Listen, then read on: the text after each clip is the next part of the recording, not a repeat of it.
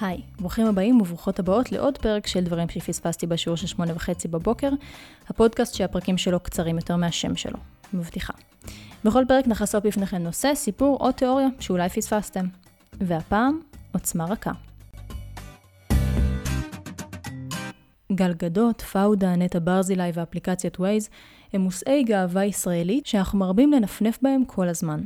אבל מעבר לגאווה, הם גם מקור לעוצמה עבור מדינת ישראל. לא העוצמה הרגילה שאתם מכירים, שמנצחת במלחמות, אלא עוצמה מסוג אחר, עוצמה רכה.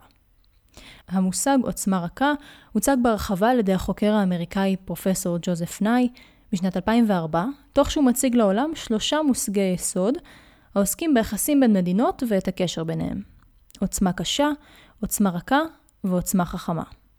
נקודת המוצא לתיאוריה המדינית החדשה היא סיום המלחמה הקרה והצורך בכלים חדשים כדי להגביר את ההשפעה בזירה הבינלאומית מבלי להפעיל כוח.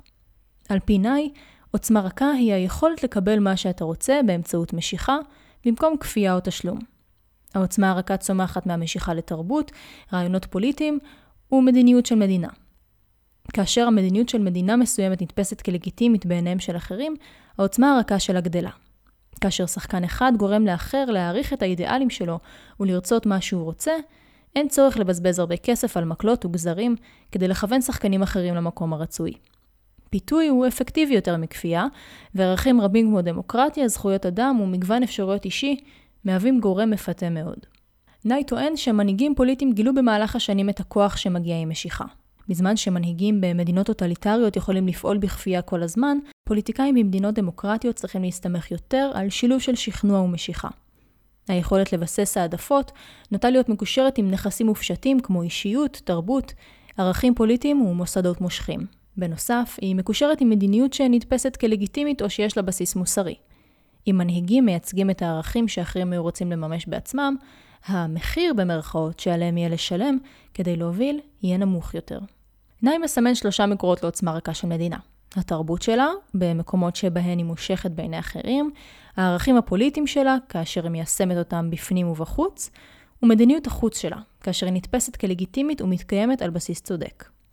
כאשר תרבות של מדינה כוללת ערכים בינלאומיים, והמדיניות שלה מקדמת ערכים ואינטרסים שאחרים חולקים גם, גובר הסיכוי להשיג את התוצאות הרצויות בזכות מערכת היחסים שנוצרת, המבוססת על משיכה והתחייבות.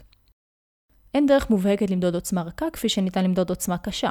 עוצמה רכה נשענת על ההנחה כי תכונות מסוימות יכולות להתרגם להשפעה בינלאומית, שלא כוללת מרכיבים חומריים מסורתיים, שלרוב מהווים חלק מרכזי בתהליך ההשפעה במערכת. אחת מצורות התרגום היא היכולת של שחקן בינלאומי למצב עצמו כנציג של תרבות בינלאומית, כמו ארצות הברית ומקדונלדס למשל. דרך מדידה נוספת היא באמצעות שקלול של מגוון מאפיינים המעידים יחדיו על עוצמתה הרכה של מדינה.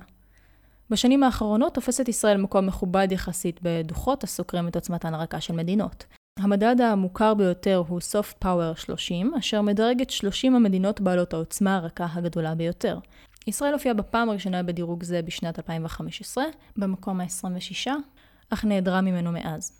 הפרק הזה נכתב בהתבסס על עבודה סמינריונית שכתבתי על העוצמה הרכה של ישראל. הבנתי שם שככל שישראל מרבה לבסס את עצמה כמעצמה תרבותית, כך גדל כוח המשיכה שלה והיכולת שלה להשפיע על שחקנים אחרים בעולם. ככל שאזרחי המדינה מייצרים תוכן ישראלי שמכוון אל האזרחים במדינות הזרות ולא אל המדינות עצמן, היא מצליחה להשפיע. מהמחקר שערכתי נראה שדווקא פעולות שיוצרו על ידי האזרחים הישראלים והופצו אל העולם, אפשרו לישראל לזכות בכבוד, אהדה ותהילה, שהיא מעולם לא הייתה מקבלת בזכות כוחה הצבאי.